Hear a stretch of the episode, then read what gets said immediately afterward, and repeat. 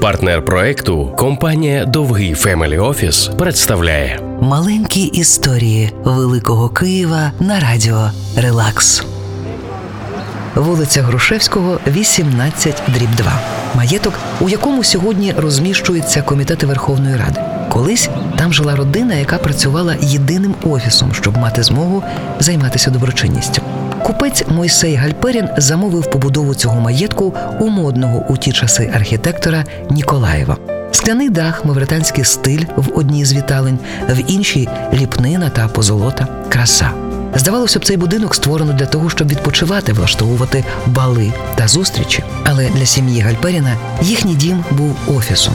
На одному з поверхів вони керували справами восьми цукрових заводів та працею близько чотирьох тисяч людей, а також жертвували на будівництво Київської політехніки тисячі карбованців, впроваджували медичну допомогу для власних працівників. Та найбільше гальперіни дивували, коли вимагали купувати у благодійній лікарні та сиротинці найдорожчі технологічні новинки, наймати найкращих лікарів.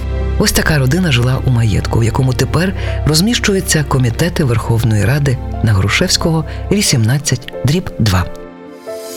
Маленькі історії Великого Києва на радіо Релакс. партнер проекту компанія Довгий Family Office.